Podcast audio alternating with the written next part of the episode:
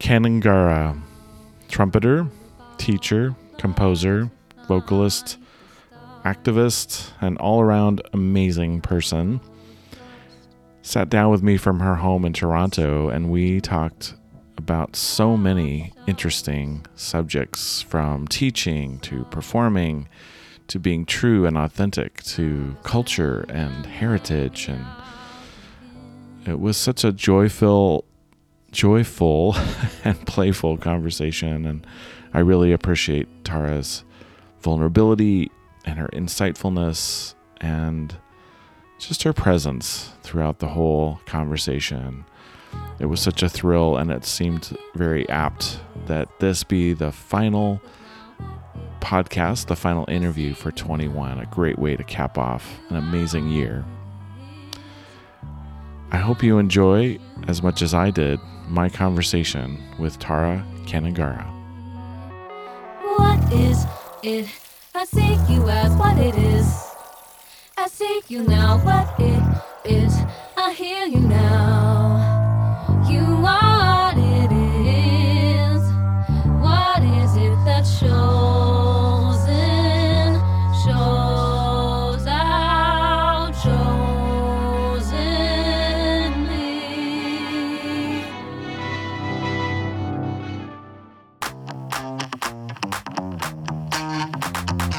Welcome to The Playful Musician.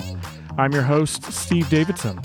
Each week, I sit down with musicians from all different paths, from composers to conductors, percussionists to piccolo players, to tease out their strategies, practice habits, tips, tools, tricks, routines, and how they keep all of it playful. The Playful Musician is an intimate look into the lives of each musician, how they got to where they are, what motivates and inspires them, and what playing music means to them. If you'd like to learn more about the guests or just more about being playful, head on over to the website theplayfulmusician.com. There you can find show notes, links to all references mentioned in the show, and all kinds of resources related to music. Thank you for listening, and please subscribe to The Playful Musician on Apple Podcasts, Stitcher, Overcast, or wherever you listen to podcasts. And while you're at it, why not leave a review as well? Thanks again, and without further ado, here is this week's episode.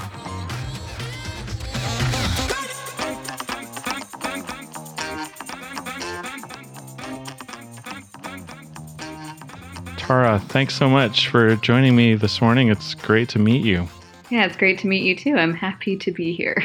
Yay, yeah, this is super exciting. I love your hat, by the way. That's a, Thank you. I love a hat. You know, I, I'm I'm one of those people that wears hats indoors, and uh, Yeah. maybe maybe at times where a hat is not called for, but yeah. There's a it. really cool uh I guess it must be a promo photo of you with a really stylish ball cap on from like some cool designer. Oh yeah. I I really love that hat too.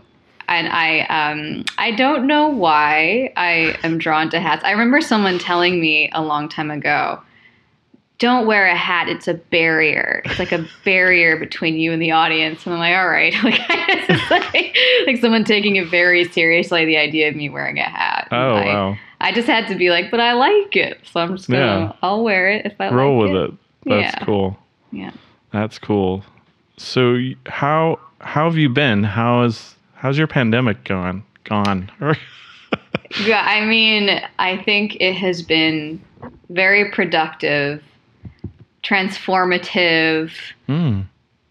you know, and I also am someone who has had the opportunity and privilege of being safe in the pandemic. Hmm. Not everyone um, has been. So Yeah.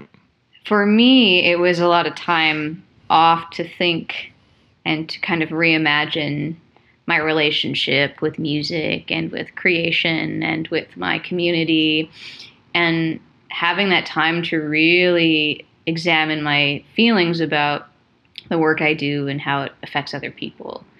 It was very helpful. And, uh, you know, also being alone in a room uh, by yourself or with, you know, your partner, like it can be very confronting. Like, not necessarily with like my partner, but just when there's nothing to do. what, what what where do you where do you go? Like you you go inside, you go inside your brain, and you just think a little bit harder about things, and then Mm. um, it's it's kind of it was very revelatory for me having that time to think. Wow. What was transformative about it for you? Well,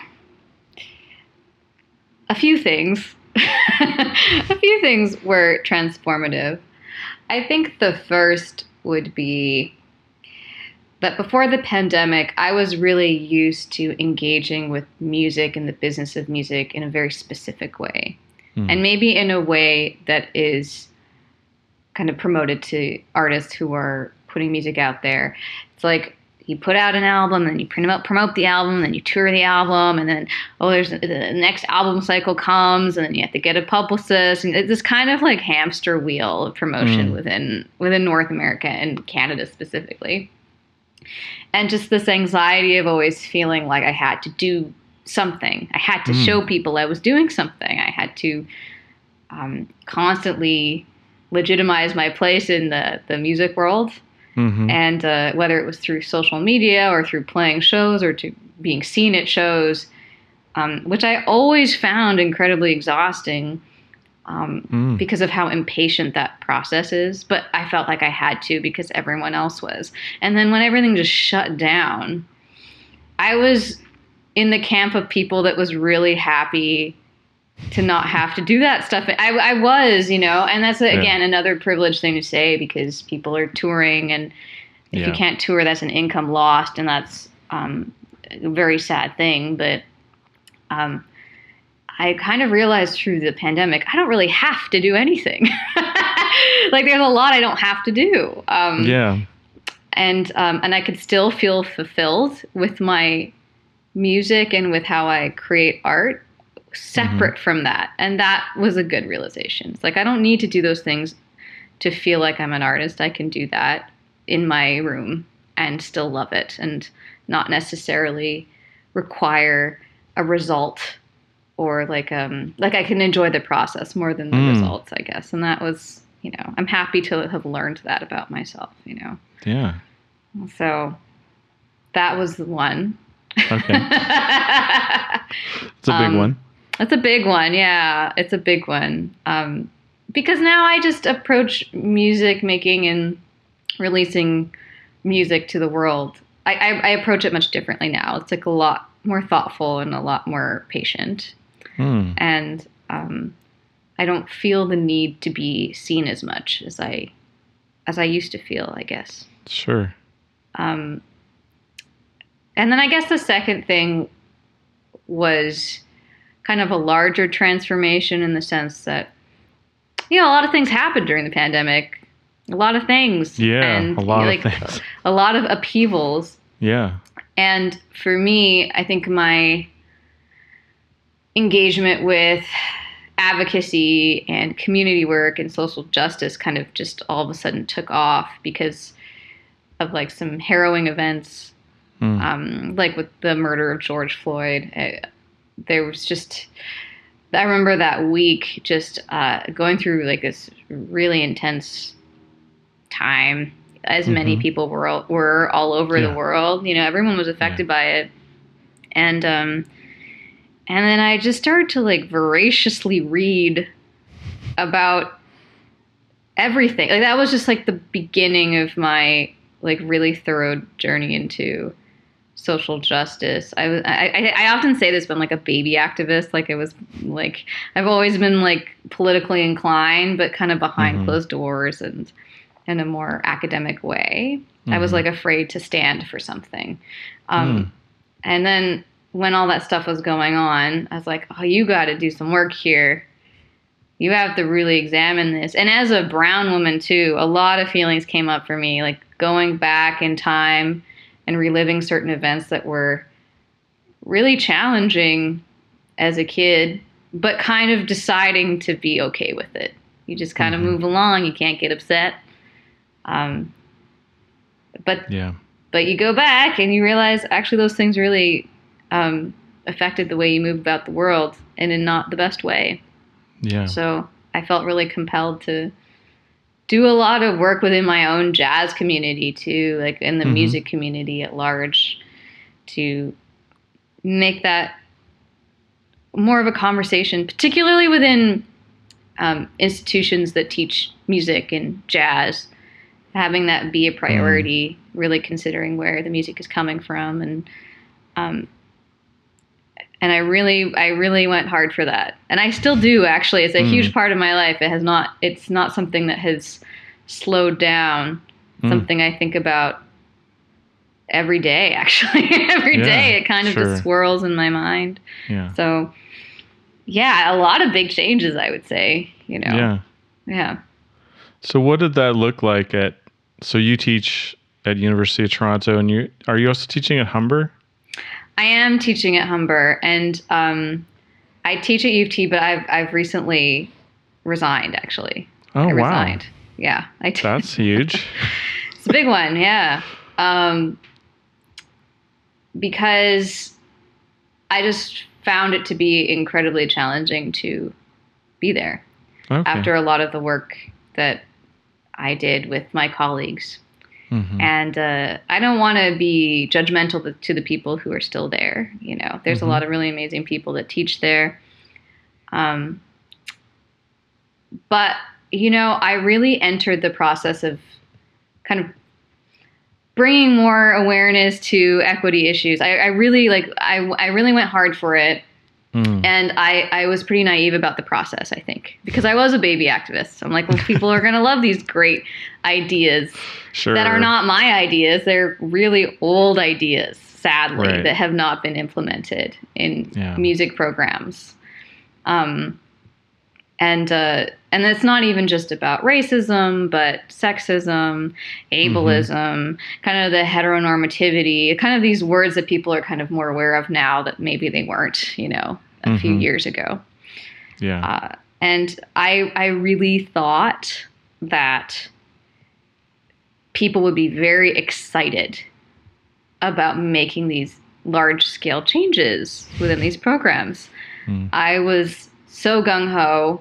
I would enter these meetings, equity meetings, smiling, excited at the prospect of change. And I still am a glass half full person. mm-hmm. Um, but I was sad to see that there are many people who do not want that type of change. Mm. Um, and that was really hard for me to reckon with. Yeah. It was a big lesson, um, a huge lesson, actually, because you can really go in there presenting these ideas. You can go in there presenting facts and articles and, you know, anecdotal evidence and um, stories from experiences of people of color. You can like bring in all of this stuff, like Mm. truckloads of it. And still, if someone doesn't believe in it, because it really Yeah. does come down to that belief. If someone doesn't believe in it, it's done. Like that's like it doesn't matter how much evidence you show, and it doesn't matter. Um, it doesn't matter how eloquently you put it. Sometimes, yeah. if people aren't ready, they're just not. Um, and that's not to say that So true. people, yeah, like that's not to say that people aren't willing to change or don't see some of the issues. But I think the amount of of which, or the like, the amount of change I was hoping for, I think people were just too uncomfortable with. You know, It was too much for them, maybe. a little bit, yeah. Yeah. So I decided to leave, uh, not so much because, you know, I'm like, ah, I hate that place. I'm not going to go back. It's, it's not so much that. It's more like I've changed a lot as an artist and what I'm looking for. And, and even Sure. as I, the way I teach is a lot different now. Hmm. And, and I want to do it in a place where I feel comfortable and safe um, and that I can kind of stand behind ethically. Yeah. And it's not to say that institutions are there's going to be a pure institution out there. Like it just doesn't exist. like it no. doesn't. Nope. You know, it's not. Um, there are problems everywhere. But I think with U of T, it was just a deeper wound because I have a lot of personal history there, having Oh, been yeah. a student there Um, myself. yep. Yeah. You know, so yeah, I stepped away. Mm. That's Yeah. very. That took a lot of courage, I imagine, to do that. Yeah, it's it's funny people say that. Um, and I used to say, "Oh no." it's not, Discount just- it. Yeah, I was like pretty ready to move on from the Yeah. the feeling of it. I was like, no, no, no. It's just like, you know, I, I would always kind of try to throw something in front of that statement. I would say, oh, but I'm so lucky to ha-. like even when, how I started this podcast of like, I'm so privileged to have been in a place that I was able to, da, da, da, like all of those Yeah. things, like kind of covering my bases. Mm, Um, but uh, the amount of stuff that I kind of went through through that process, a lot of it was really bad, mm, and a lot of it was traumatic, mm. and I am still dealing with that to this dealing day. with Like, that trauma. yeah, it's not, and it's actually really difficult to even say that word. You know, like my my therapist, um, was kind of talking about all this stuff, and and Mhm. she's like, "That sounds like institutional trauma." Like I was describing, and I was shocked. I was like, "No, I'm happy. I smile all the time. I laugh a lot. You know, I'm a pretty happy-go-lucky person." But like Yeah. the events I was describing and like the physical effects that it had, like the physical manifestations Mm, that I experience again, like every day, yeah. is suggests some kind of trauma. So then stepping away is the best thing, you know. yeah. Um, Taking care of yourself. exactly. Yeah. That's awesome. hmm How did it change your teaching? You said it. Your teaching fundamentally changed. Can you talk about that? Oh my goodness. Yes, I can. I'm just Yes, curious I what can. what changed.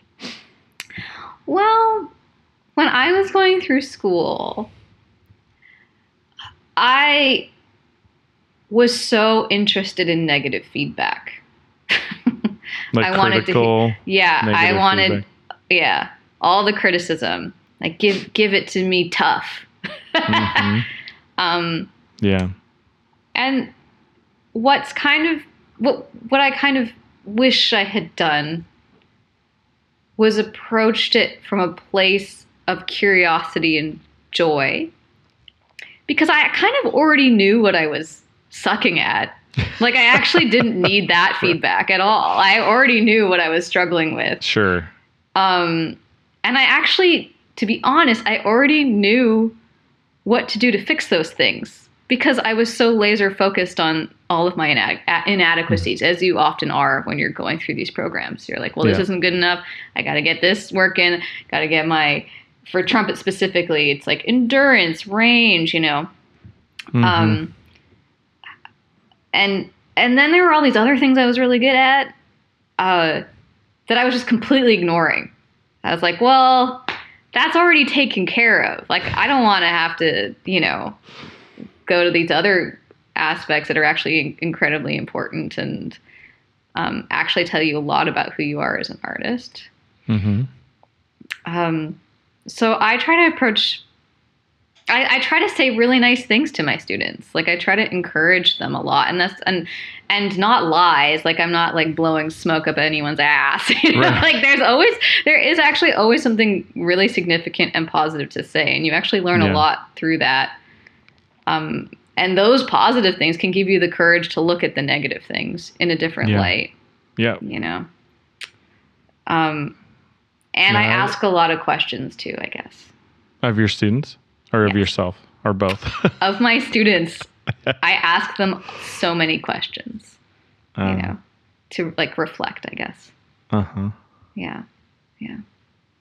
One of Um, my mentor teachers always said when he was I was in grad school and he was, you know, I was in a pedagogy program, so like learning how to teach and he was always like say three positive things first before you say something critical Yeah. to the student. And that really stuck with me. It's a it's an art, I think, as a teacher to say what they need to improve on in a constructive, compassionate way. Yeah. it actually takes quite a bit of work as a teacher. Like I realized I wasn't working hard enough.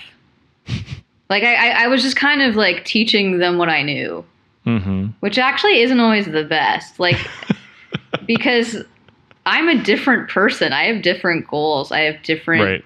skill sets. And I I just never had a teacher ask me like what are you interested in? um Mm-hmm. I just was just trying to impress my teacher. Like Get I was just, kudos. exactly. I was like waiting for the accolades.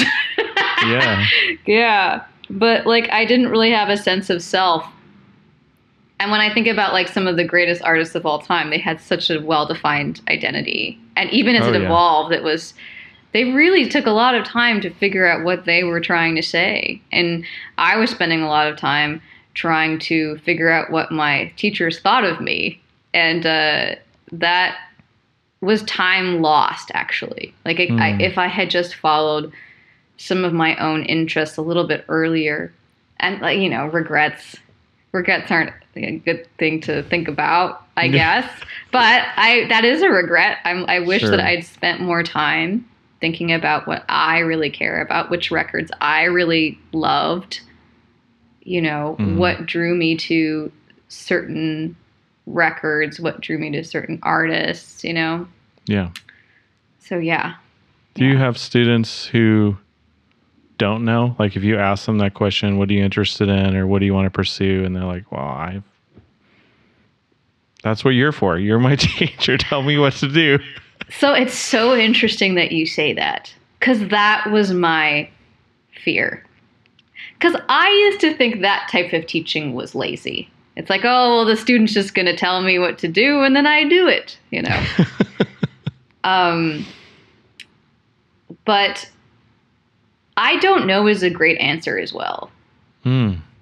because I don't know gives me an opportunity to try and find out. Um, and I'll just like say a few things, like recommend some records, recommend some artists, some tunes, or whatever, if we're thinking Mhm. about jazz specifically. Yeah. And then all of a sudden things start to percolate. I actually really love it when my students are brave enough to say, I don't know. Because usually at that point, like when they're 18, 19, 20, they're they're kind of trying to impress, I guess. I think Yeah. when they're younger, they're not like teenage, like teens and young kids. Like when they say they don't know, like they're like, yeah, you're my te- like you're my teacher here. Like, come on. like I I'm just here. My parents signed me up. I like I don't even know if this is what I want to do. Like, Yeah. what do you got for me? But in university, they're like paying money, you know, Yeah. so they know they have something inside of them that is Mm. leading them to go through this rather long, expensive process of going to music school. Right. So it's a good practice for them to deal with the I don't know first and then get past that, you know? Right. Yeah. I love that perspective. That's really cool.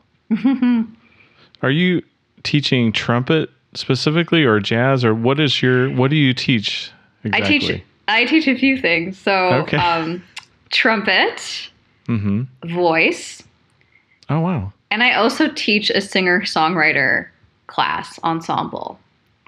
Um, Wow, that sounds interesting. oh, it's so fun. I love it. It's it's you know, I, I, I feel like a real facilitator because Mhm. I'm really just trying to create opportunities for students to create things. I'm not necessarily telling them to do anything. It's more like I give them parameters to work within Mhm. and those parameters can sometimes feel like a very safe place to land with ideas. So then students can kind of explore their own thoughts and feelings and and I get them to write a lot like every class we write almost every class. And I tell them Hmm. to write about a certain topic for like Okay. 20 minutes and they just go and, and it's and it has to be you have to let it go afterwards. It's like it could become something special or it could just be ideas just falling out of your head and disappearing, you know? Mhm. Like just getting that the wheels turning. Yeah. So you So, give them yeah. a prompt. Yes. Yeah. Usually um usually something quite specific Mhm. Because if I say like write about love, like oh my god, like what a horrible prompt. What's a, what's an example of a prompt you would give to your students? Mm. I one prompt that I did was um, like I- it was actually two prompts. So Okay. for ten minutes, they had to write about almost like a diary. It's like what how, what how was your day like like that day specifically. So for 10 minutes, they would kind of just do a confessional diary. It didn't have to sound like a song. It just had to Yeah. be a literal diary entry. Diary entry. Yeah. Um, and then the next 10 minutes, they had to do a diary entry, but as someone completely different. So whether it was a family, it could it could be someone they know, it could be a fictitious person, hmm um, it could be a celebrity, it could be anyone. It's just Yeah. trying to get inside of the the the body and skin of someone else in that same Yeah. confessional way, you know. Yeah. So that kind of gets the creative mind going. It's like creating a character essentially Yeah. an entire identity and thoughts and feelings that are separate from yours, you know, but isn't actually separate because it's coming from your own psyche. you know? Right. Yeah. Yeah. And then do they then edit that and then how do you start putting lyrics? Like what's the what's the process of getting it to a song then? Well, Curious. it's usually up to them whether they want to turn it into a song. Okay. Usually what happens is they read their work out loud. And at first, I'm like, maybe they won't want to do this uh, because it's personal. Writing's personal. But Yeah. as classes have gone on, I, I noticed how eager they are to share because they're really proud of what they did.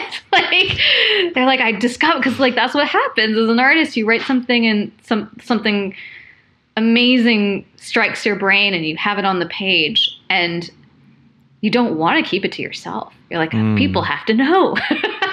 they have to know what I did. I want the, I want to share it. Like that's like the most beautiful thing to see is yeah. ha- having them create something and want to put it like externalize it. You know, Yeah. like it's very exciting. I bet. Yeah, That sounds so cool. I try. I want to take your class. yeah, I love I, I love teaching that way. I love I do love teaching, even though I think of myself as, you know, I'm I'm sure most artists say this. I'm an artist first and a teacher. but I don't know, they're kind of just they just occupy different spaces for me, you know, but, but important spaces. Yeah, it's interesting the people that I've interviewed that do both and some like do you know Clarence Penn? Yeah, yeah. drummer? Yeah, absolutely. so Clarence was talking about how like he went to Banff and like um he got asked to teach and he's like, I'm not a teacher and then he goes there and and he and then at the end of it the guy running it was like, Well, you're a great teacher. Like and then he kind of found like he really loved teaching and now he's down in Miami. He's like Mhm. teaching at um university down there. So yeah. it's just really cool how people come to teaching. Some people are like, I'm going to be a teacher, and then like that's their that's their gig, and then they perform and they write, and then other people are like, you know, like yourself. It's like a mishmash of. They're all sounds to me like for you, like writing, performing, teaching. They they occupy a similar Yeah. plane. They they do. Now they do. Now they do. but before I really I felt like I really needed to compartmentalize them. Like they do kind of occupy different spaces, but at least they're on the same plane, Right. you know. Um, and they all inform each other. And that's Mhm. something I used to say about it, but it didn't that wasn't true. I used to say like, "Oh, you know, when I teach, I become a better performer. When I perform, I become a better teacher." Uh, I wasn't actually practicing that. I was saying that because it sounded like a good thing to say, and I thought I Mhm. w- and I actually thought I was doing it. But then when I examined how I was teaching, I'm like, you know, you're not really like this when you perform. You know, Mm. you're you're being a little a little too like I, I I taught a lot out of fear because I learned a lot out of fear. So I'd be afraid for them. It's like if they don't know this, then what are they going to do? If they don't know that, they don't. Right. What? How are they going to survive? If they don't know how to read, if they don't know how to um, you know, like I just, I was just so worried for them. Yeah. Um, and then I realized like that you don't need to be worried for them. And you also do if they're not doing well for a moment, that's actually okay. like they're struggling.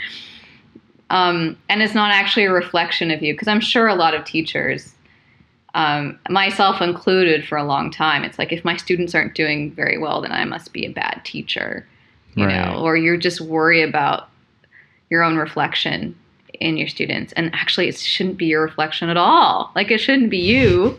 it should be them. You know. right. Yeah. Um, so, like, I don't like the idea of being a teacher who has like a roster of killer students who like all sound the same and and like have like a school of like the Tara school of trumpet Yeah. playing or singing or writing, and then you can kind of identify little things that come directly from me. Like that feels really unhealthy. Like, yeah. like a weird, creepy legacy. Yeah. you know.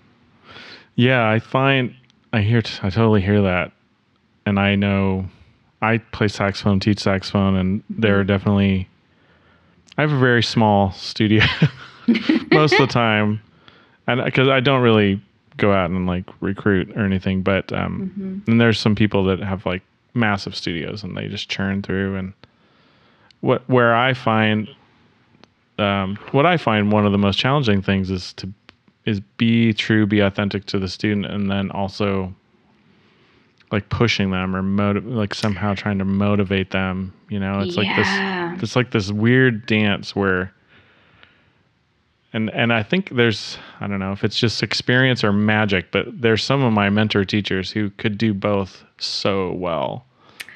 Yes. That's a sorry. I'm just gonna get my computer charger. It just like all of a sudden, like I Oh. saw my batteries just. But I'm I'm I'm I'm Okay. listening and I'm very present. But like I um, uh, it's very true. That's like a very interesting. It is like a difficult dance because you want students to really feel like they're they're going they're kind of punching above their weight sometimes. You know, Right? Yeah. like to yeah, just go for things. You don't want it to be completely just like going into a padded room, you know? Like it, it- you want Yeah. there to be like a little bit of struggle and a little bit of um like you want you want I guess aspiration, what's Yeah, the yeah. word? And I was I've been thinking a lot about that as well. That Mm. Like how do you push a student successfully? And i you know i still go through that journey myself but i feel like i think about the times that i wanted to be better. Mhm. and it was usually because my teacher was so excited about something. Mm. you know they were so passionate. Like i would see them perform and i would hear them talk about this thing.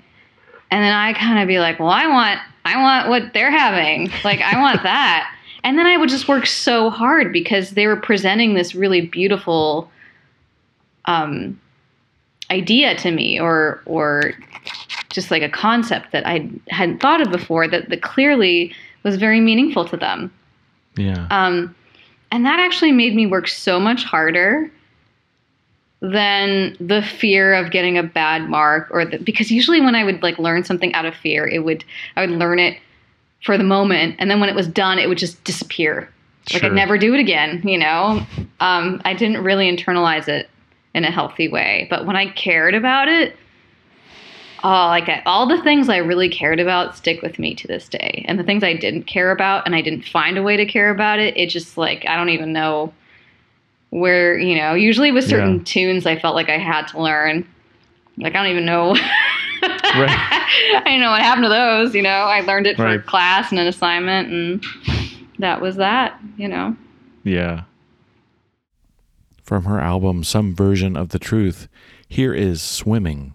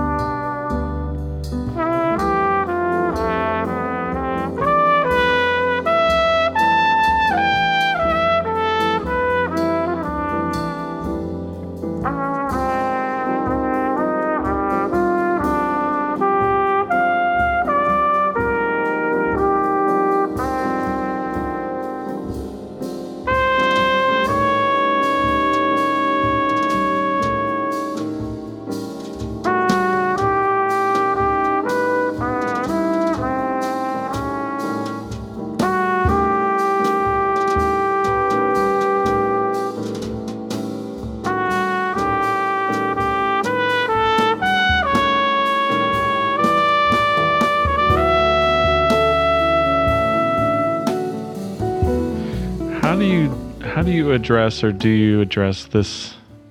I'm thinking about um, conversations I've had with other musicians around the importance of historical learning, like of, of really, you know, going back to Charlie Parker or, uh, you know, even before that to Sidney Bechet or, you know, Louis Armstrong, and like that the, that there's this tradition and this lineage that's important that you know you need you need to study, you know, um, and I I I I still question that a little bit. I mean, I don't necessarily disagree with it, but I do.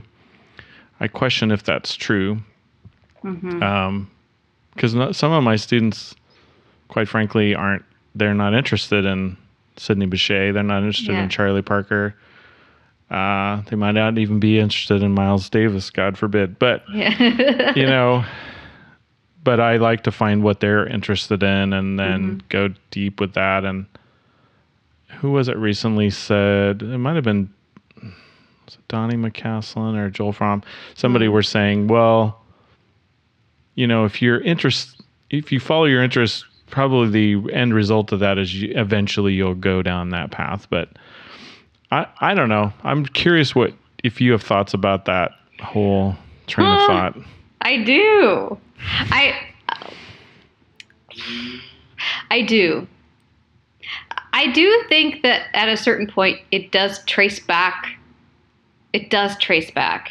It does. Like I'm I'm learning that now. Whether you want to go down that road or not is the is the that's actually where the the issue is. It's like Right. if you decide to go back, you'll find it there.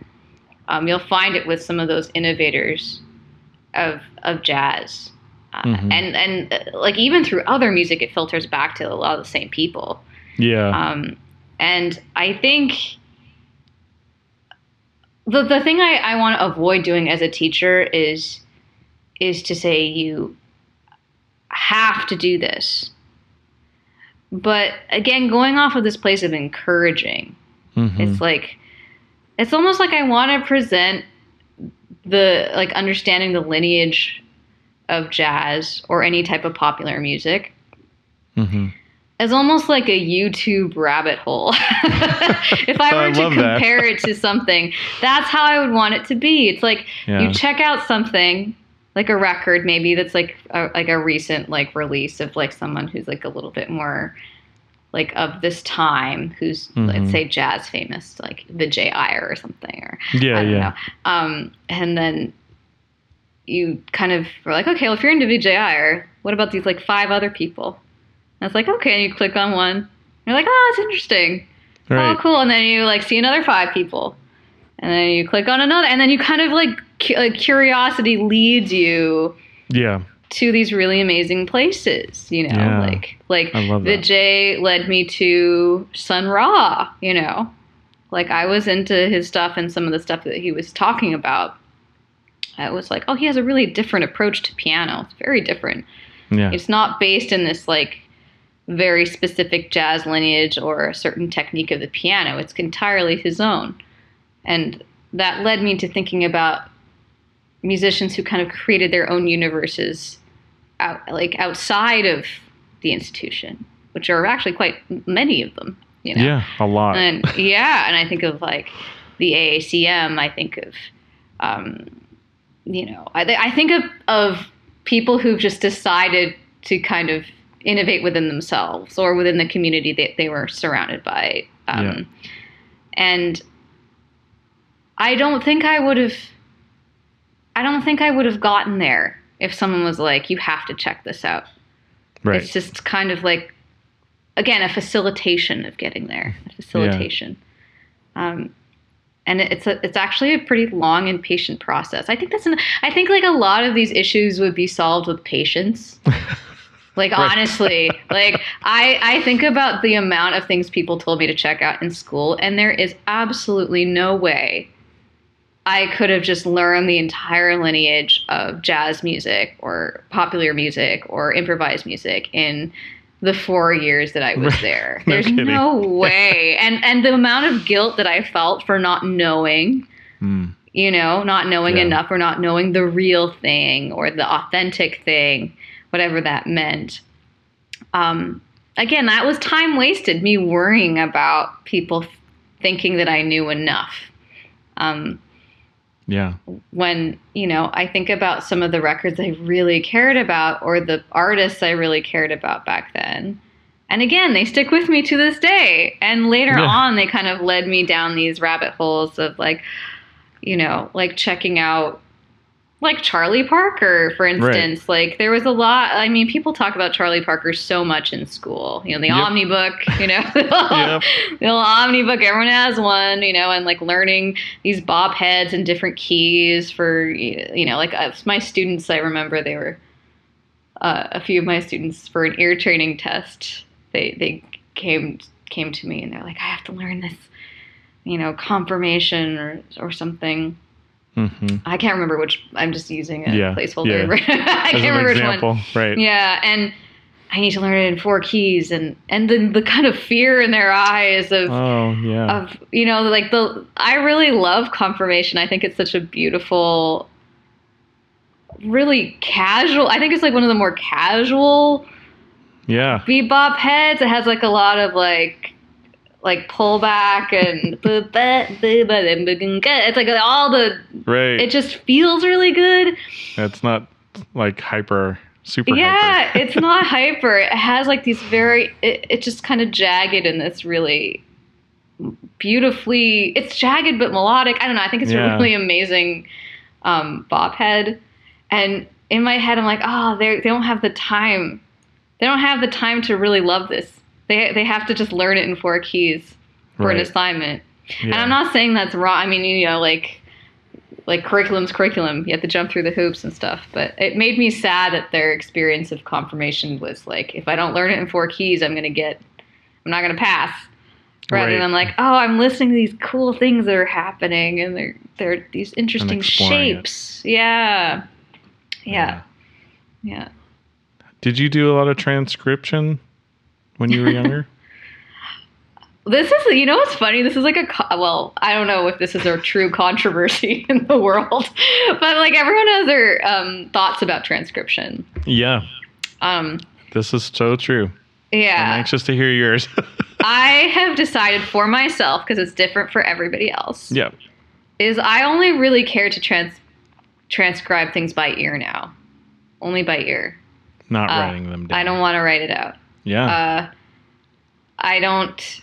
It's just it's just my process. mm-hmm. it's just I, I don't think I don't think me knowing all the notes written down and knowing all the chords and actually like as in like really like dictating them or or just Mhm. yeah notating them really makes me a better improviser or musician Mm-hmm. um i really i think he, really hearing it gives me a little bit more more of an opportunity to kind of put it in different contexts i guess Yeah.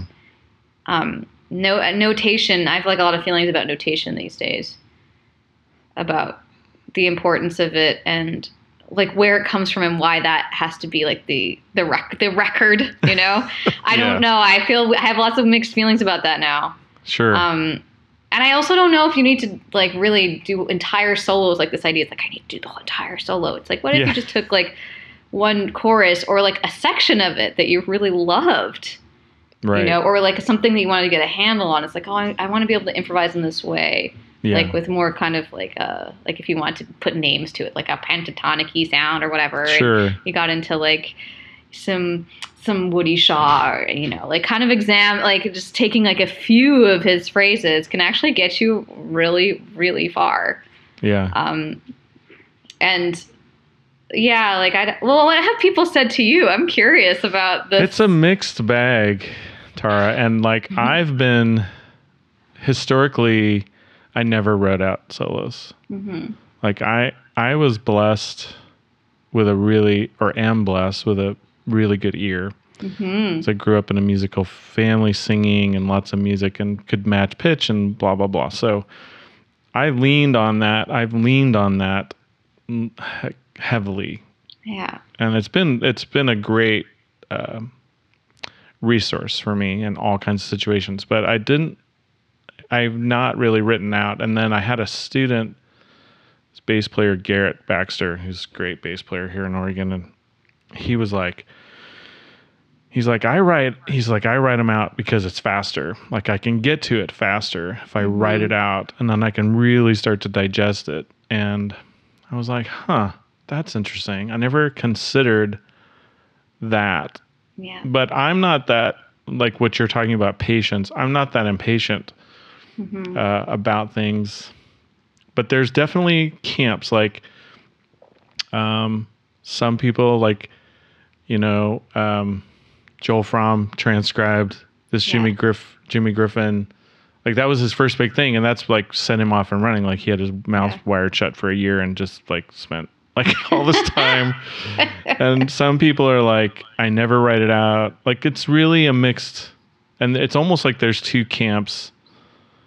And geoffrey keezer and i were talking about this and he was like he reflected my belief which is like everybody is different and whatever works for you you should do it like if Yeah. you like writing it out and that works for you write it out if you like learning it from here and that's fine but I think the thread and every what everybody is saying is like really learn it. Like really if you're curious about confirmation or um, Woody and you, whatever solo you're doing, like really learn the shit out of it. Like go Yeah. deep and sort of what you were saying, like what I find the value in transcribing anymore is what you were alluding to earlier, where you're putting on, you're kind of stepping into the skin of that person and their mm-hmm. personality. And it's like, okay, I'm going to be Clifford Brown. Like, I really want to be, you know, step into his persona and how he phrases and how he colors and shapes and like really can i really like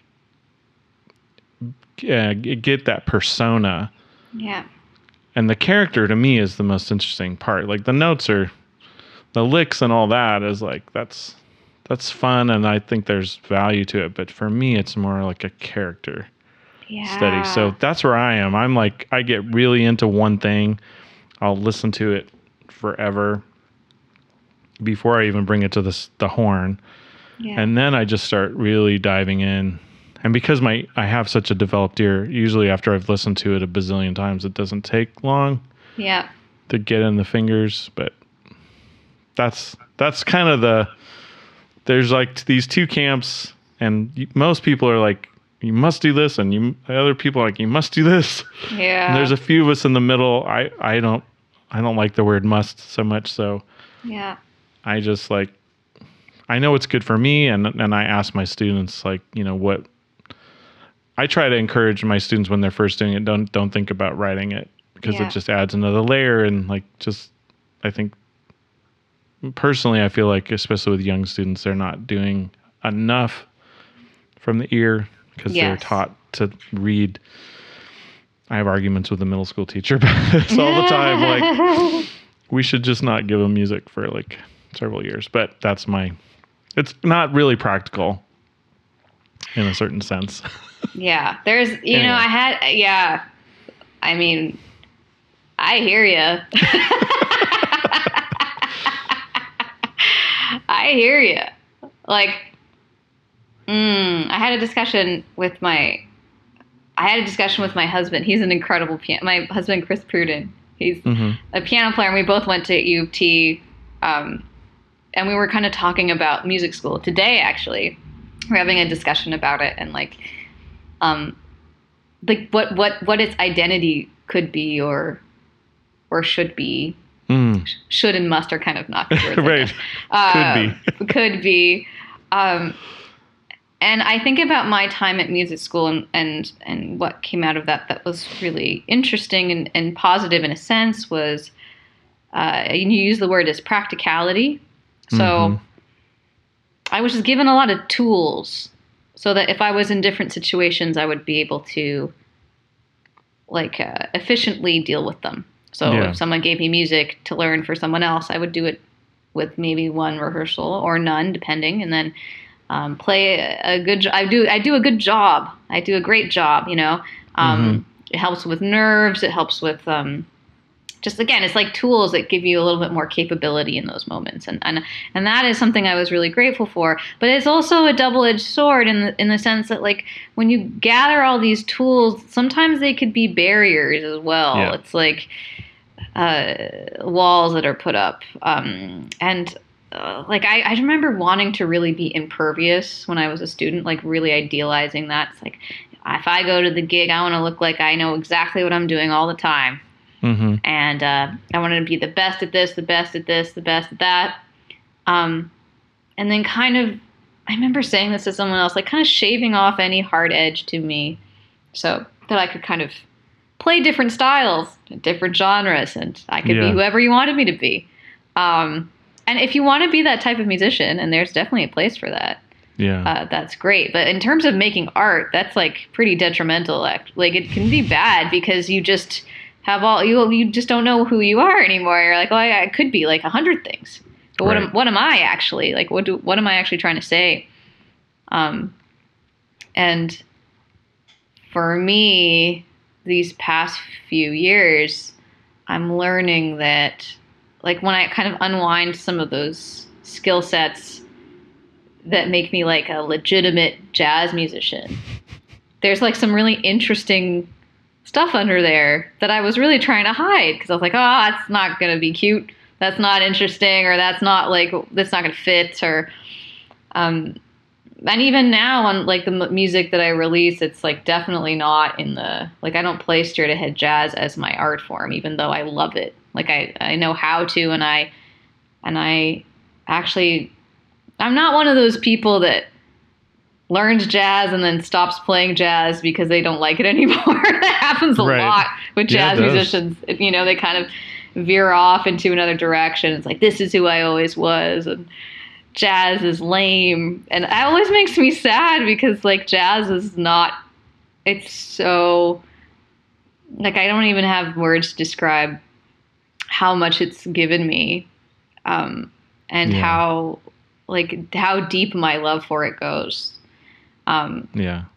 and i just yeah i i think jazz is really fa- even if i'm not actively per, like playing it uh, in its most traditional sense i think it's amazing you know Yeah. yeah I do too. I think we need a new word. I was thinking about this because I was listening to. Do you ever listen to Tom Power yeah yeah on CBC? So he Yeah. interviewed Wynton recently, yeah and um, Wynton was, you know, Wynton's very opinionated, Mm-hmm. and uh, he Wynton says that jazz, the way he defines jazz, is swing.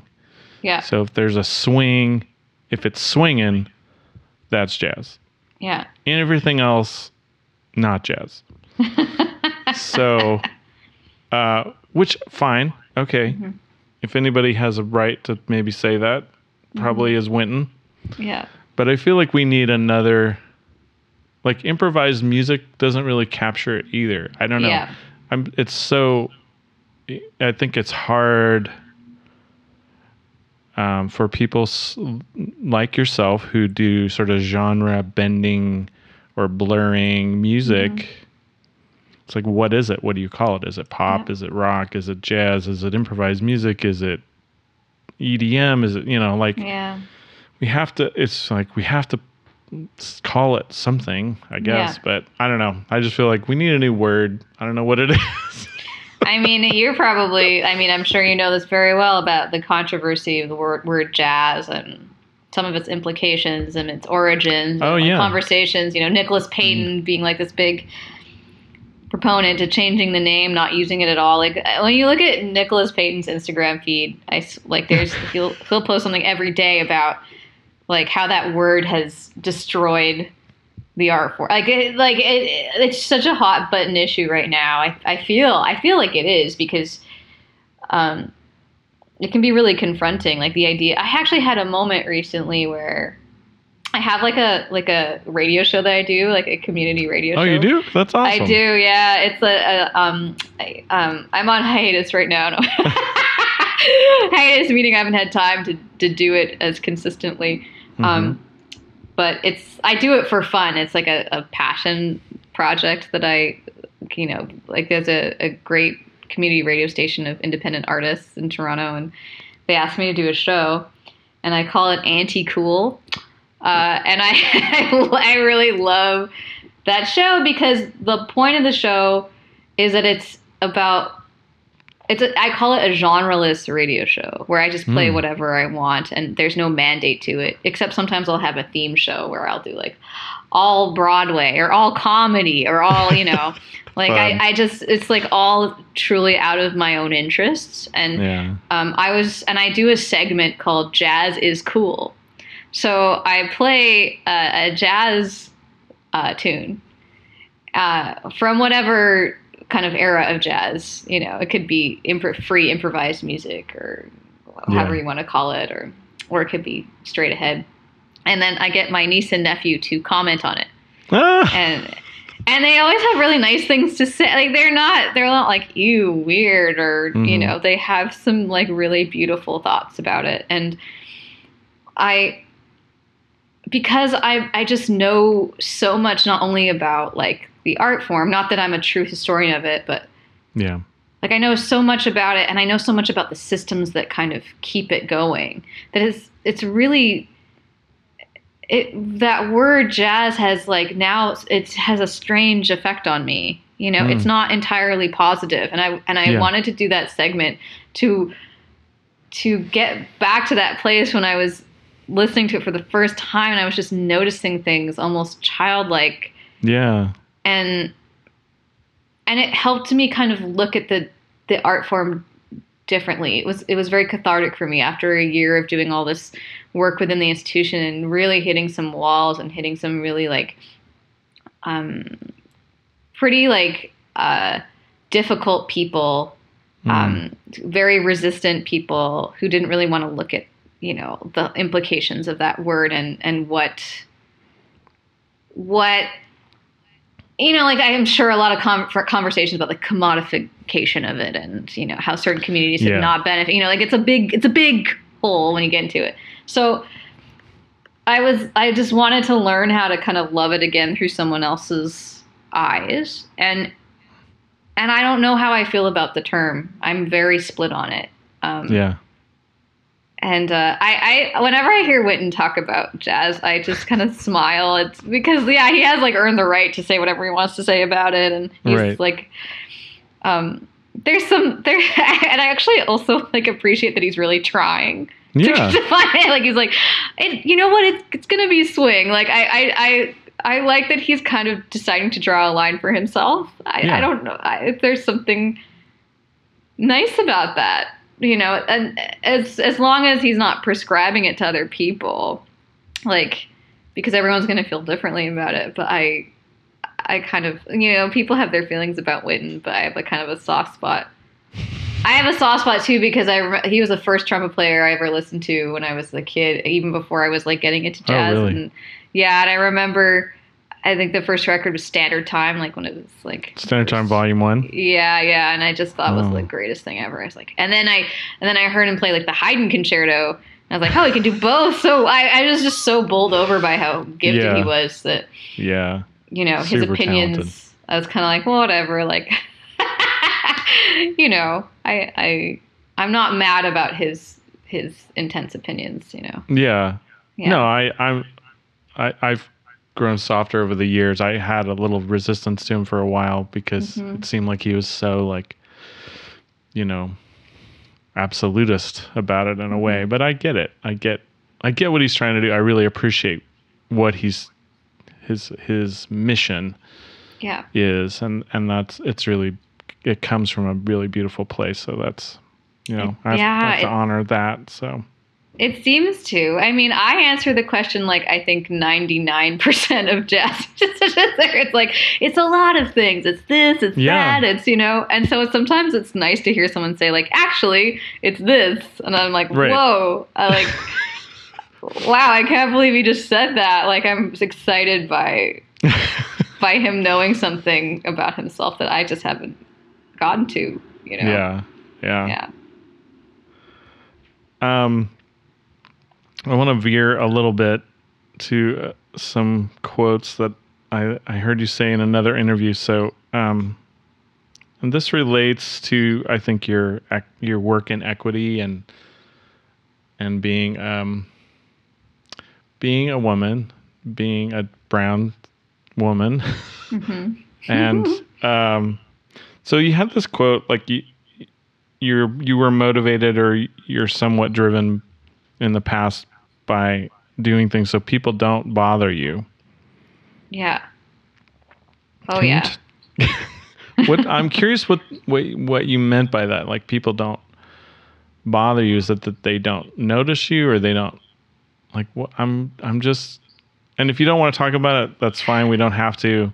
I'm just curious about that sentiment. Oh, I'm I'm happy to talk about that.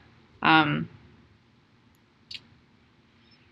there's a lot there because I I the way I grew up, like I think many kind of millennial type and older Mm-hmm. um, artists who maybe grew up in communities that were predominantly white. Right. And you grew up in BC and I'm Yeah. gonna pronounce it wrong. Kilowatt. Oh, Chilliwack. Chilliwack. like the band Chilliwack. um, like a predominantly white Christian, white Christian. Um, I'm a I'm a, I'm uh, Sri Lankan and Buddhist, so like like the Right. uh, growing up. I just didn't really see anyone like me, and in the arts, what I was doing was kind of classical music. Like that's kind of my entrance into it, and hmm was performing in churches and um, I was just kind of surrounded by a thing that wasn't me. So And were you aware that it wasn't you? If that makes sense. yes, and that's the part that I was really trying to get away from. Like I really was all about assimilation when I was a kid. Hmm. um, because difference, especially back then, and I'm probably and before that, I'm sure, but like in that particular time, difference wasn't celebrated that much. It was just it was remarked upon, but it was always kind of seen as like a little dangerous. Dangerous is maybe like a loaded word, but like I just mm-hmm. remember feeling like I want my lunches to look like everyone else's lunches. I want to talk like everyone else. I, you know, I don't want to have an accent. Like I was, it was pretty like intense when I think about the amount of effort I put into looking and sounding and acting like everybody else, because I knew that being a little bit different just made things a little bit harder. Hmm. Um, and I, my parents knew that too. Uh, and so they really encouraged me to kind of really embrace kind of a Western, Western sensibilities, I guess. Yeah. Um, and that translated in everything. It's not just music, like every facet of, of how I moved about the world. I was just trying to be like everybody else. Um, and I also was one of those people that uh, used to say, "It's not about me being brown. It's not about me being a woman. It's it's merit and merit alone." Um, and I don't believe that anymore. I also think like merit is a funny word. You know, a lot of conversations about that Yeah. word. Like, what is the standard? You know, Right.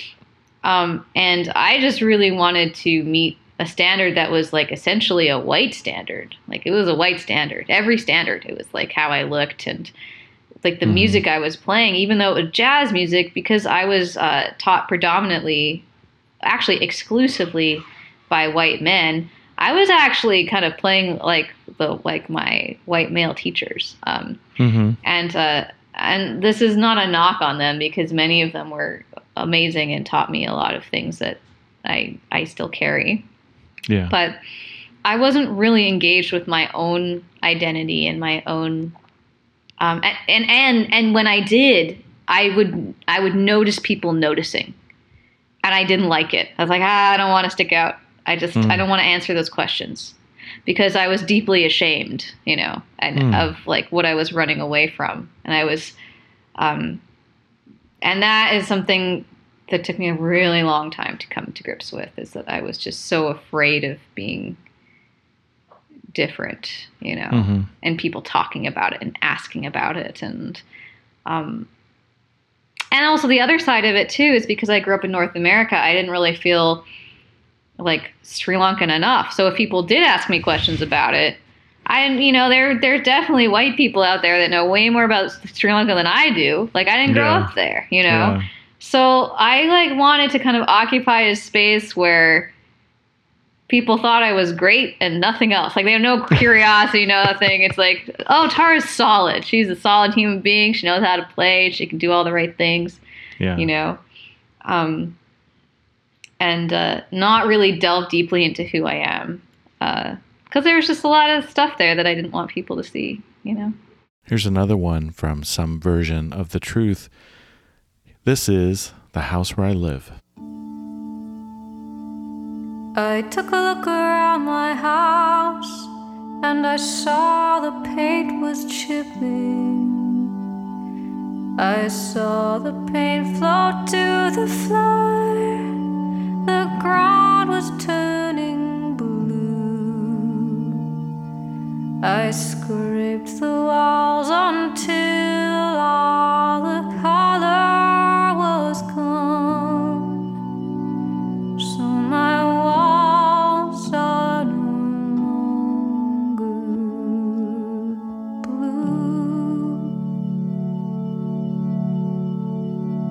I walked into my kitchen and I saw the pipes were dripping.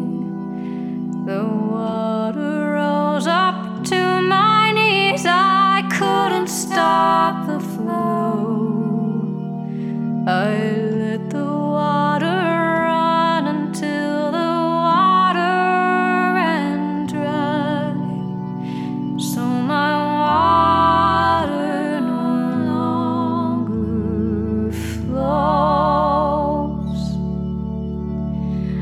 I stepped into my garden and I saw the crows circling.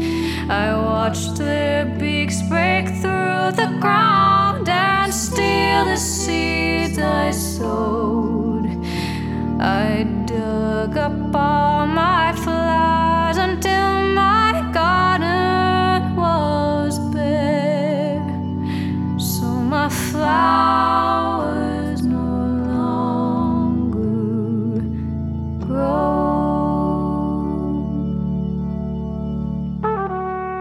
brings up this other point of the culture versus heritage. You know, it's sort hmm. of like you're Sri Lankan, but you're also Canadian. You know, you're yeah. you grew up in Canada. You were born in Canada. Grew up in Canada. That's mm-hmm. your.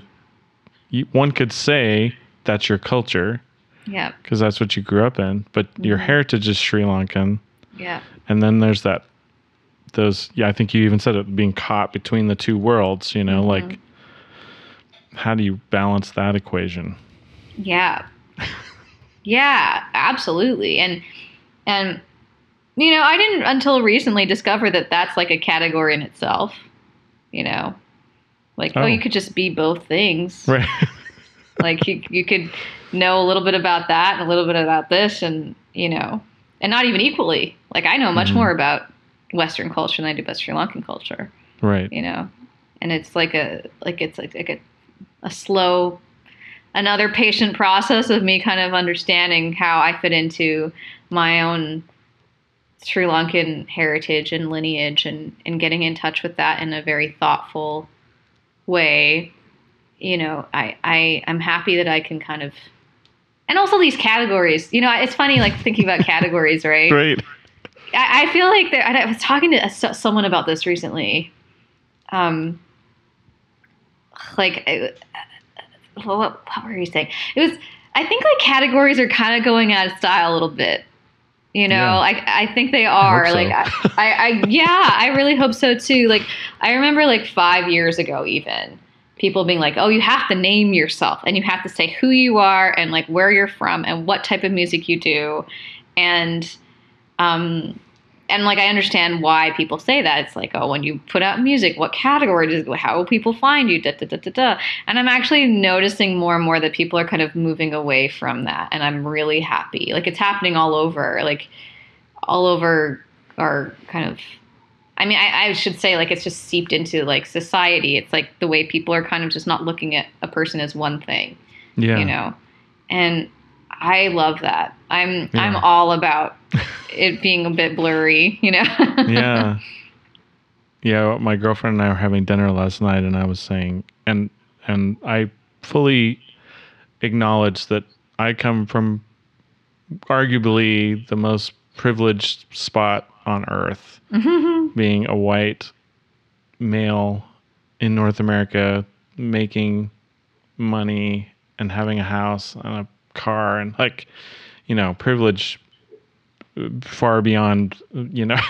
Mm-hmm. So i just acknowledge that. But then there's this maybe this naive part of me that's like could we ever just see each other as humans? Like could we ever could we ever just get to a point where it's like there's a person and they they do x and they have value and i have value and i don't know. It, it's just an interesting thought i was having and like thinking, you know, growing up, I was a child of the 70s and 80s and thinking, like, have we got, have we really progressed? Like, yeah. you know, have we gotten any better? In some ways, yes. In some ways, no. Yeah. I don't know. It's just an interesting thought I was having after. And considering our interview today, I don't know why. It was just sort of like, can we can we just see each other as people, as humans? Uh, you know, I have a lot of excite. I mean, it's in different, different in different parts of the world. But I can say, kind of within my own community in Toronto, I have a lot of faith because of the students that I encounter. Mm. They just seem to be. Maybe it's like a what a Gen Gen Z Gen Z thing. Yeah. Gen Z. I you know yeah they just seem to have like cultivated these really rich personalities that they don't really feel the need to define. You know, as as much as I remember doing. Yeah. Like you know what's funny about this is my one of my closest friends. She works in um, like market research, and uh, I think she was her and her team were they kind of do a lot of these like focus groups where they Mm. And it's really interesting because she there was like a new diet thing like a diet cereal or a diet whatever and Right. millennials and i can kind of say this as one like really care i remember I- like all the millennials i know they seem to really care about categories it's like you know like what are you vegan? Are you vegetarian? Are you a libra? Are you scorpio? Are you are you like a introvert? Are you an extrovert? There's always like a name for something. And like i know like that i'm surrounded by people around my age that really care about those types of things you know? Hmm and so they wanted to kind of um, categorize this cereal for, or they wanted to promote it for more Gen Z, like just you know younger Yeah. younger people. And their their researchers, they were what they yielded from the focus group. is like, yeah, we don't really care about like diets, you know. and then um, so they're like, okay, we're gonna do like an anti-diet type of promotion and and so they kind of came back with this idea of like, or I think they did. I'm kind of Mhm. you know, Yeah. but like I, I yeah, like this idea of like oh like like if you hate diets, this is the cereal for you. and then the Gen Zers apparently came back with like, well, you can if you want. like we're not anti-diet we're just Right. like you know and i loved that it's like that's so wonderful it's not like That's- you're it's not an anti thing it's just like you can take it or leave it and it's your decision and it depends on who you are and and that's like something that i wanted you know i'm sure every generation has their own sets of strengths and and and kind of inadequacies and quotes Yeah. that sounds harsh Yeah. Yeah. but I think one of the youth strengths is that it's like I'm like a bunch of things and I'm going to maybe decide to hate this diet and then but maybe in 5 years I'll want to do it and that's totally fine and, Right. and I you know I love that approach, you know. Yeah. More fluid. Yeah. for sure. Hmm. Um, what is your what is your um, like practice practicing writing habits? Like, do you have a do you have a uh, routine that you do when you're getting ready Oh. for any project, or can you talk about that a little bit? Okay. Yes, because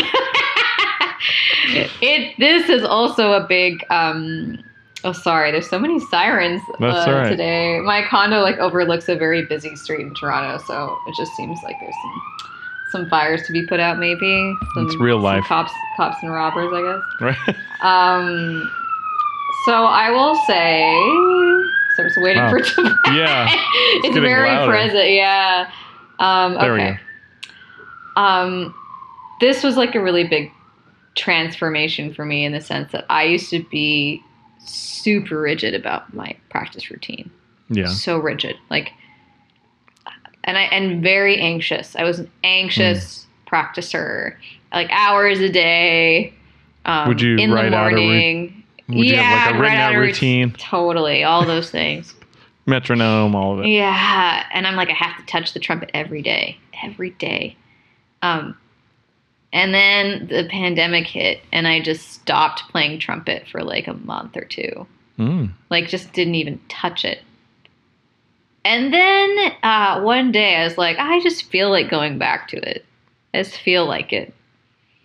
And then all of a sudden, I like wanted to do it a lot. Uh, And I got way better too. It's like, like all of a sudden, like there's these new things that I was examining because it wasn't for a specific result. It was just because I was curious Yeah. about the trumpet in a way I wasn't before. And now I'm doing this. Now I'm. This is kind of a thing I'm doing, where I like have a moment with the trumpet, like a moment, like a love, like a, a love affair, where it's like a Mhm. few months of intense practice. Um, for no reason other than just following, following the thread of curiosity. Yeah. And then when that's done, I leave it. And like I'm I'm in one of those down periods now where it's like actually been like like you know, I've like touched it here and there. But in terms Sure. of real practice, like it's been about a month hmm or longer.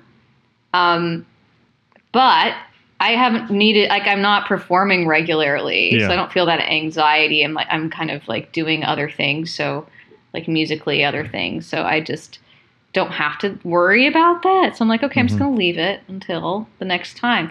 And I'm coming upon a time where it's happening again. Like I'm starting to get curious again.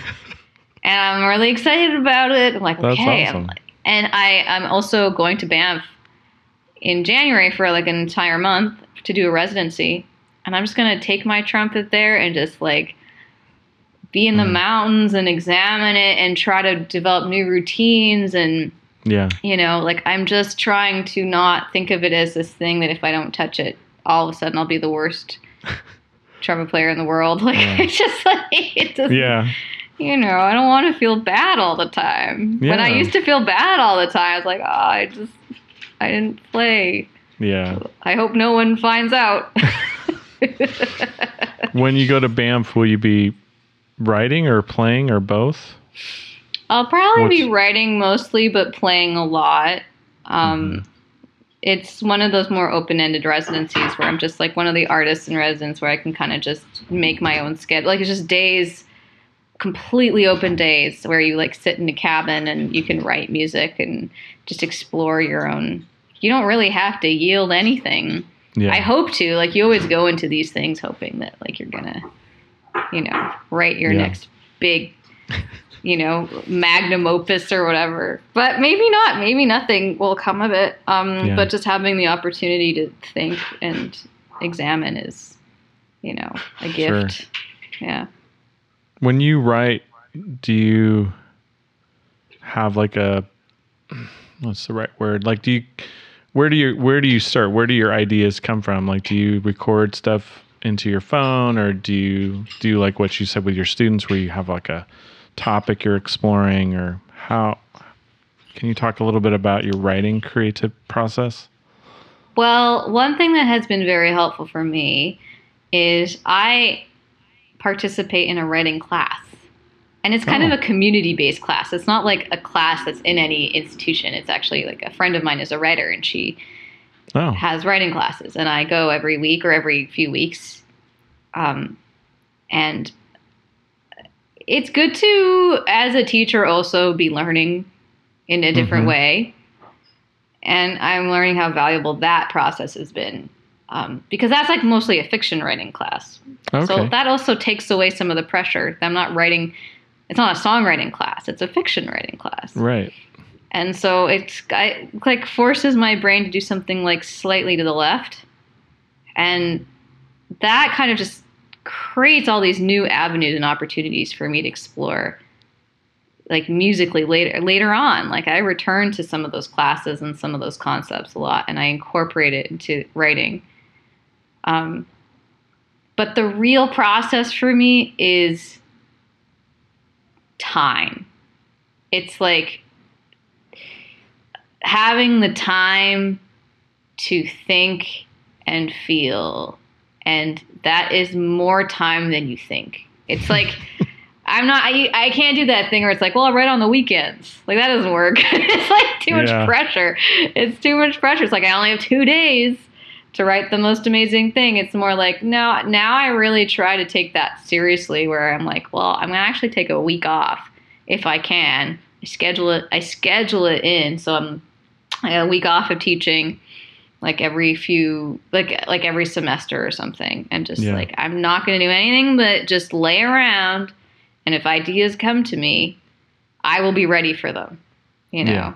It's like I will be a vessel for the week and and it does not look glamorous it's me usually me watching a lot of TV and uh eating a lot and going for walks you know and and cleaning obsessively because there's nothing to do Mhm. but in in that process something will come Mm. and then i have the time to explore it Mm. and a thread will come to you. the thread yes the thread hmm That's great. And do you do you normally flesh that out at the keyboard or do you sing? Like where do you have certain place you go with those ideas to develop them?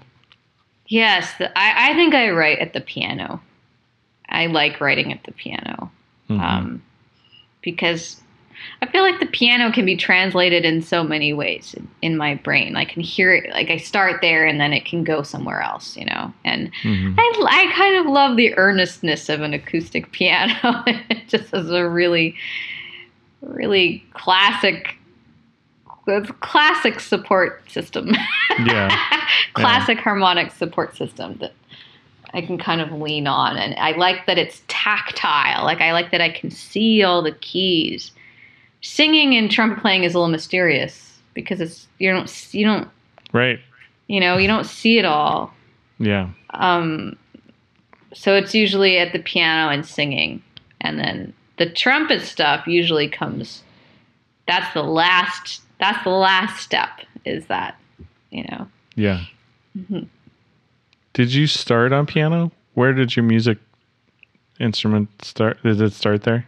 Yeah, I loved, and I loved the piano, I, and I still love it. I I can't really play it very well anymore, but when I was a kid, I just thought the piano was so. Well, I still do. I think the piano is amazing. It's like an orchestra. There's so Right. you know, it's just so there's so much depth and expression, and um, like it's so dynamic. You know, I, I think there's a lot to the piano Yeah. um, that that it feels multi-dimensional in the same way that like a horn does and uh, um, I mean all all like I'm sure like every instrument has its thing but I just think of the piano as so multifaceted you know Mhm. yeah Were your parents musical? no uh, and and what's cool is even though they're not musical they were so supportive they thought they i think they really and they they, they still are so supportive Hmm. and I, I think they really appreciate um i think they really appreciate the kind of the thoughtfulness of being an artist and and Mhm. how you're always trying to find something you know and I, I think that's what i have in common with them is that you know i've used this word a lot today but like curious they're naturally curious people Hmm. you know my, my dad is or he's they're both retired now but my dad was a researcher and my mom she worked for the government but in sri lanka she was a lawyer. Hmm. and they're just naturally quite interested in the world. And nothing is ever kind of static for them. Like they're just kind of always looking looking deeper. And not Yeah. always forward. Sometimes they're just like kind of sinking into ideas, and and I think that they really respect art because that's basically what, what artists do is they're just examining and and Yeah. being critical in a positive way, like just you know that type of analysis and finding something new. You Yeah. know, like it's incredible. and it's an Yeah. incredible process. So they, I think that's what we have in common is is is that side of it. So I think they always encouraged that. You know, Yeah. yeah. Do you have siblings? I do. I have a, a brother, an older Mm-hmm. brother, and he's a neuroscientist. Okay. and so he's um or he studied neuroscience he's like a doctorate in neuroscience and now he does something else kind of in the same vein Mm-hmm. um but uh or similar vein Yeah. and uh same thing i mean he was a researcher so Yeah. you know and and sometimes we'd have conversations and he would talk about like he would be working on like a like a research about strokes and stuff and yeah. and the amount of dedication it takes to examine something and try to see it through for years Yeah. and then it may not yield a single positive result or a result you're looking for it's like Right. so risky and it's the same as in music like you could put like years into something and you put it out and it's like like doesn't matter whatever it's not what i wanted it to be like if you just take these huge swings yeah. you know these massive swings and i think like again my parents really respect that it's like if you're gonna do something you Go just go for it. for it, you know Yeah. yeah That's really awesome. So when did the trumpet enter the picture for you?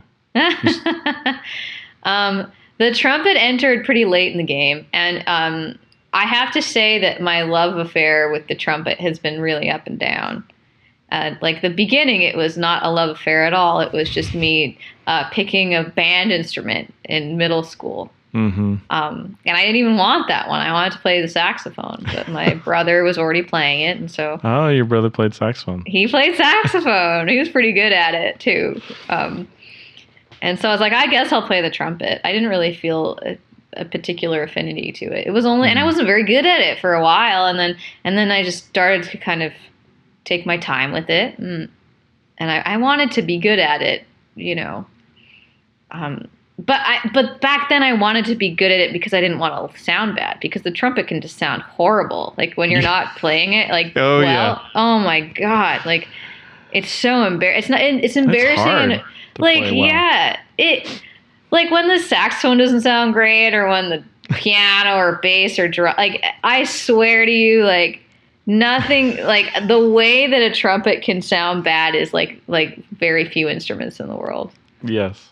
and so I was like, I got to avoid some embarrassment here and, and put in my, my my best foot forward. And it took me a really long time to learn how to love it. But when I love when it, when I love it, I love it hard. I think it's one of the greatest instruments that, that's ever been created. I think it's just so. Um, it's like a it's like taking a big swing. It's a really Mhm. vulnerable instrument. It's like It you can really fall on your face or you can sound like the greatest thing in the room. Like it's when you hear a trumpet player sound great, Yeah. people just cannot even contain themselves. it's so powerful. It's like yeah, it's it's it's an amazing instrument. But it has it's for me very up and down. Like I don't have a very like consistent relationship with it emotionally, you know. Mhm. Some some moments I I really don't I don't feel connected to it at all and other moments I you know like I said before, Yeah. I can't stay away. Yeah. yeah. Awesome. Um, what's coming up for you? Like we're we're approaching the end of 2021. Is there anything you're looking forward to in the coming year? Any projects or anything?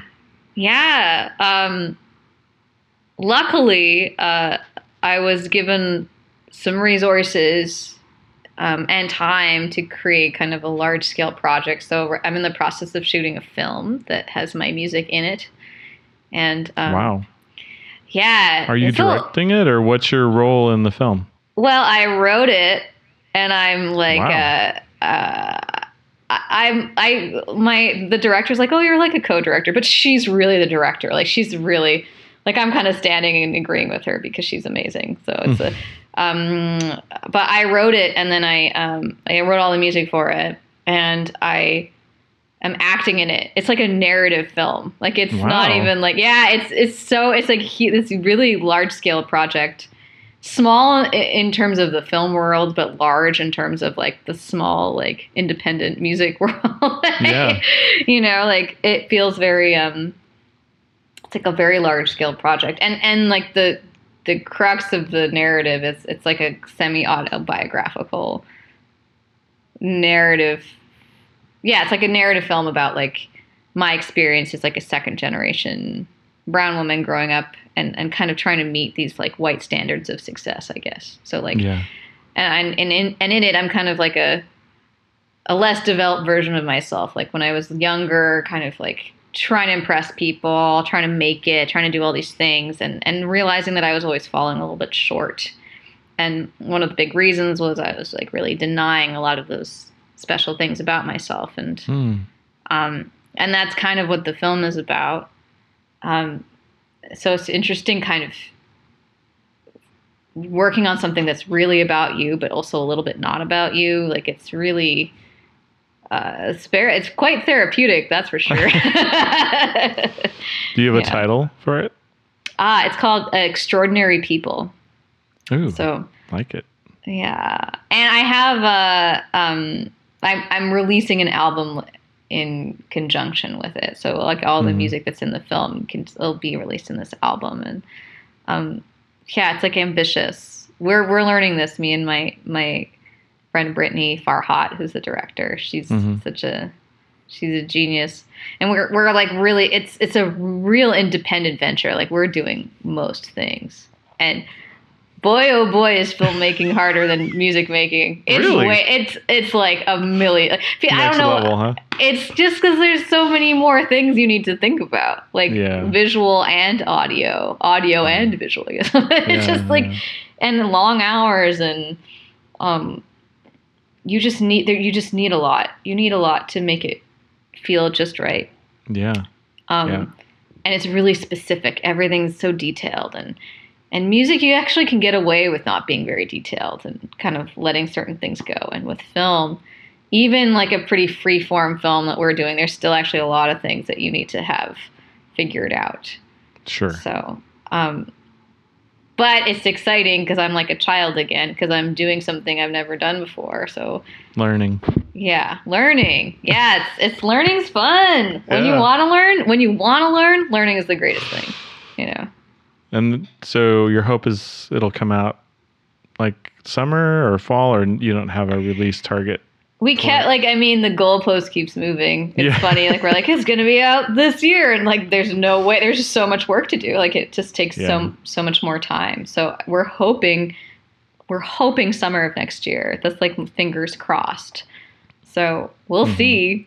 Yeah. Um, but kind of like you know, I'm actually not as much like I'm not as I'm not rushing the you know, the patience thread of this podcast interview. Yeah. It's like I think I just want to move through it very carefully, yeah. and then when it's done, it will be done. You know. Yeah. Do you are there any performance opportunities coming up for you next year, or do you hope to get out and perform some? I I think so. I think I'm doing some like jazz festivals in Canada for sure. Um, but I'm actually really, I'm really into this whole not performing a lot thing. Mhm. I'm I'm really into that. I I kind of like, I kind of like just doing one or two incredibly special, interesting shows, and and maybe like a tour that's really thoughtfully done Yeah. but um, I'm actually really trying to move really carefully because I don't really want to go back to how I used to be, where it's like I got to be out there touring Right. and being at all the shows. Like I don't know if I actually function very well that way. yeah. So I'm hoping for a few gems, I guess, next Yeah. year. It's a common theme I've heard a lot of musicians saying. You know, I'm not. Steve Smith comes to mind. He, the, do you know Steve Smith, the drummer? Yeah, yeah, yeah. Yeah, so he lives here in Ashland, my where I live in Southern Oregon, and he was saying he's really rethinking the whole being on the road and like show after show after show. And he's not the only one. There's a lot of like you know, the pandemic has given a lot of musicians time to f- reflect and go, you know, do I really want to be on the road and go, go, go and show, show, show, you know? Yeah. Yeah, like you can be a musician without anyone seeing you.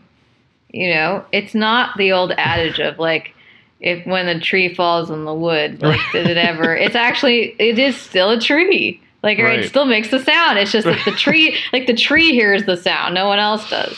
So like I want to be that I want to be that tree that will like make sounds for myself. And when when I want to, I'll share it with people and then Yeah. you know i can enjoy it just as much as as seeing other people enjoy it you know Yeah. yeah What do you, what are you most looking forward to for in 2022? goodness um i'm really looking well i you know i went through like a really big transformation and i think i'm just at the beginning of it i'm really Mhm. just at the beginning of it it's like i i think i i think next year it's like more of discovering who i am Mm, you know that's I'm, exciting. I'm yeah, I'm looking for I'm looking forward to some self discovery, and especially since I'm moving away from kind of institutionalized teaching. Um, again, no judgment. I, I don't want to be one of those people that judges. No, no. Like it's you know like for me, my music making approach, the way I am kind of moving in the world, I want it to be different, you know, because now I feel cool about it. And I feel like I'm kind of just a young kid again Mm, in like a new skin. And so I feel like I want more, more exploration. You know, I don't have any career goals, I guess. Yeah. I don't have, I don't think I have a career goal right now. yeah. Yeah. That's fine. I love, I love, I'm excited for you Oh, for next year. That sounds that's cool. sweet. It's very kind. Where can people learn more about you? Where's the best place for them to connect with you? Hmm, at the moment, I would say Instagram is like Mm-hmm. the best. It's kind of the jumping off point of like finding stuff. So my Instagram, I guess my name's so long. It's funny when I quote my Instagram. It's like at Tara T A R A dot K A N N A N G A R A. It's like ridiculous. Um, so that's where you find me. Um, and on Bandcamp, I really, you know, I'm like many artists now who support Sure. Bandcamp a lot because artists get a nice chunk of it. Right. you're Um, actually getting the revenue instead of Spotify. Yeah, you know, it's just, you know, it is like I understand that. Yeah. I understand there's things like Amazon and Spotify and Uber and like, you know, like I understand what the world we live in. I, I understand that like people are going to find music there. Um, But, and also you can find it yeah. um, on Bandcamp and other places, you know. and are you on, you have a YouTube channel? I do have a YouTube channel. I'm on the YouTube, you know. I'm not really on I, I'm not on Facebook. I kind of left Facebook. Mhm. Although I think I reactivated my Facebook account because I was playing um, like an online video game with my husband, and so you have to sign in through Facebook. So I just signed in through Mm-hmm. So that we could play that game on our our mobile phones. PUBG, Okay. it's called. But I actually haven't checked my Facebook in like months, so it's like piling up okay. and I kind of like that I'm not. I'm just like letting that. I might just deactivate it again until I There like play play Yeah. that game with him again. So Twitter or TikTok or any of that?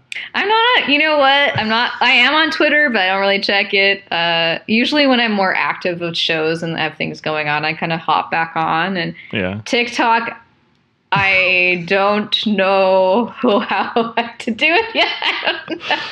I think I can. I could do it. Uh, yeah.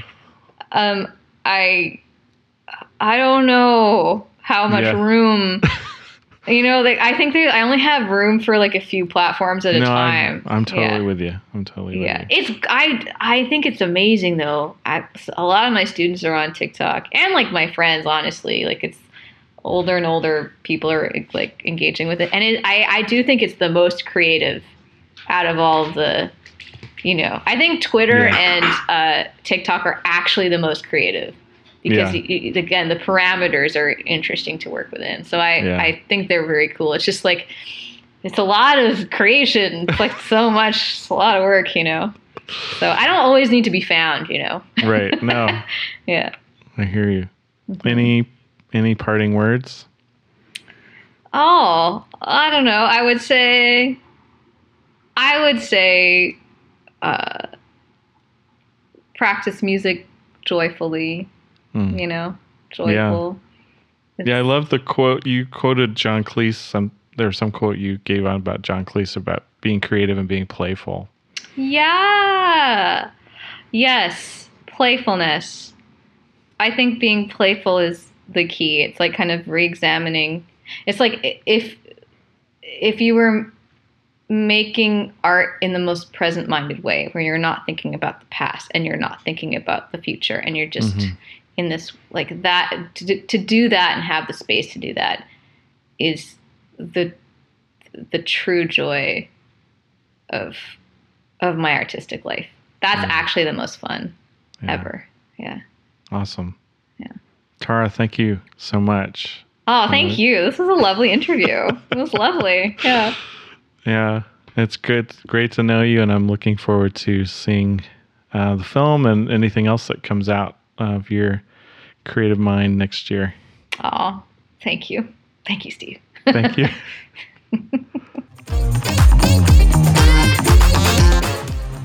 hey, thanks so much for listening. So appreciate you being here and supporting me throughout this entire year, supporting these artists by listening to their stories, listening to their music. Hopefully, you were inspired and moved. And if you were and you're enjoying the show, please subscribe wherever you listen, whether that's Google Podcasts, Apple Podcasts, Stitcher, Overcast, Spotify, you name it. Uh, we're out there. And if you enjoyed this episode in particular, share it with a friend. Go to theplayfulmusician.com. You can send them the link uh, or just point them to theplayfulmusician.com. They can listen to all episodes there, including this one. See the show notes, see past show notes. Um, share the love with someone if you particularly liked this episode. We're taking a break for the remainder of the year, so we'll have new episodes coming out in the first week of January. But we're going to take a much needed break and enjoy the end of the year. Enjoy your holiday season. Happy New Year to everybody, and I look forward to seeing you all next year.